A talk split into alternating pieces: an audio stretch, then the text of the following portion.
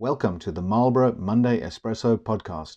It is the 20th of June today. Last week was a particularly difficult week in markets. We saw deep declines in risk assets, pretty much all risky markets down.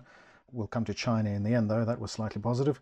But Western markets certainly taking the brunt of the downturn, and we have now tipped into bear market territory, especially in the US. The S&P on Monday reaching 20% below its previous peak, and as I say, tipping into bear market territory. The big story of last week really was the central banks raising rates. Nathan, can you give us the background there? Yeah, so we actually had a number of central banks increasing interest rates last week, all with the view to trying to reduce inflation. So we had the US central bank, they raised rates by 0.75%, which now has interest rates in the US at 1.75%. We had the Bank of England, they were also out raising interest rates last week, so they raised rates by 0.25%, and interest rates in the UK are now 1.25%.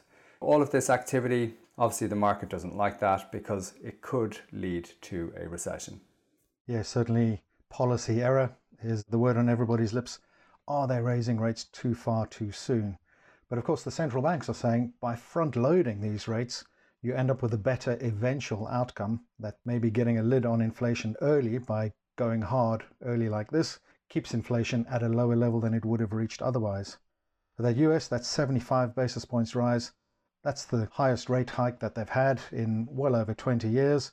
The UK now, we've seen five rate hikes in a row. The ECB haven't yet raised rates. They did have an unscheduled meeting, and certainly the tone after that meeting quite hawkish.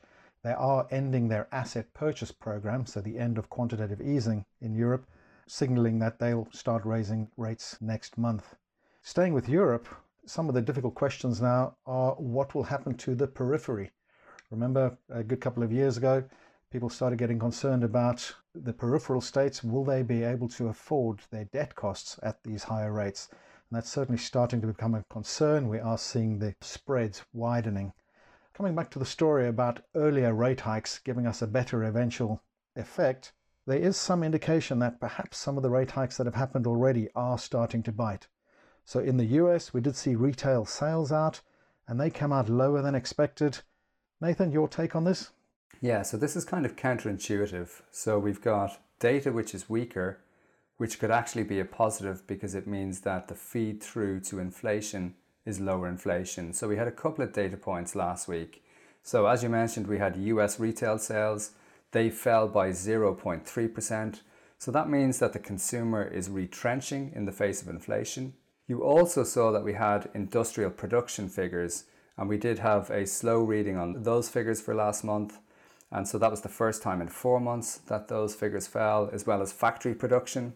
All that leads me to believe that actually that feeds through to lower inflation, which has the potential for central banks not to raise interest rates as much as expected. And of course, one of the very powerful factors that drives inflation is actually inflation expectations. So if the central banks can put it in people's heads that yes, they are on top of it, they are going to be managing the situation, and people do start expecting inflation not to be as high as perhaps feared, that then becomes self fulfilling. So there is some benefit in this view that going early might help things. And actually, if we look at the oil price for the week, the oil price fell 8.8%.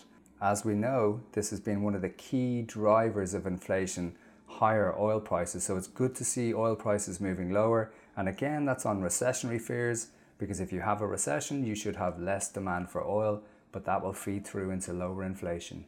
Of course, we'll be watching very carefully this week. Chair Powell of the Fed, he'll be speaking a number of times this week, so people will be looking for the clues in what he's saying, trying to read what the Fed might be thinking going forward. And of course, we get the PMIs. These are the purchasing manager indices. These are based on sentiment. These are surveys that are taken from factory managers and so on. And so they come out earlier than all the others. We don't have to wait until the data comes out. These factory managers are being surveyed all the time. And it gives us the first and earliest clues as to what is really happening in the real economy. So those will be closely watched this week. We're seeing those PMIs out of the US, the UK, Europe, and Japan. And of course, we've got UK inflation as well. Now, I mentioned we'd come back to China. Nathan, China was one of the bright sparks last week. Yeah, so actually the Chinese market was up last week And this is contrary to a lot of the other developed markets which were negative for the week. So, why is that? Well, it's for a couple of reasons. Firstly, we have property data which was weaker than expected, which leads the market to believe that you will get more stimulus from the government.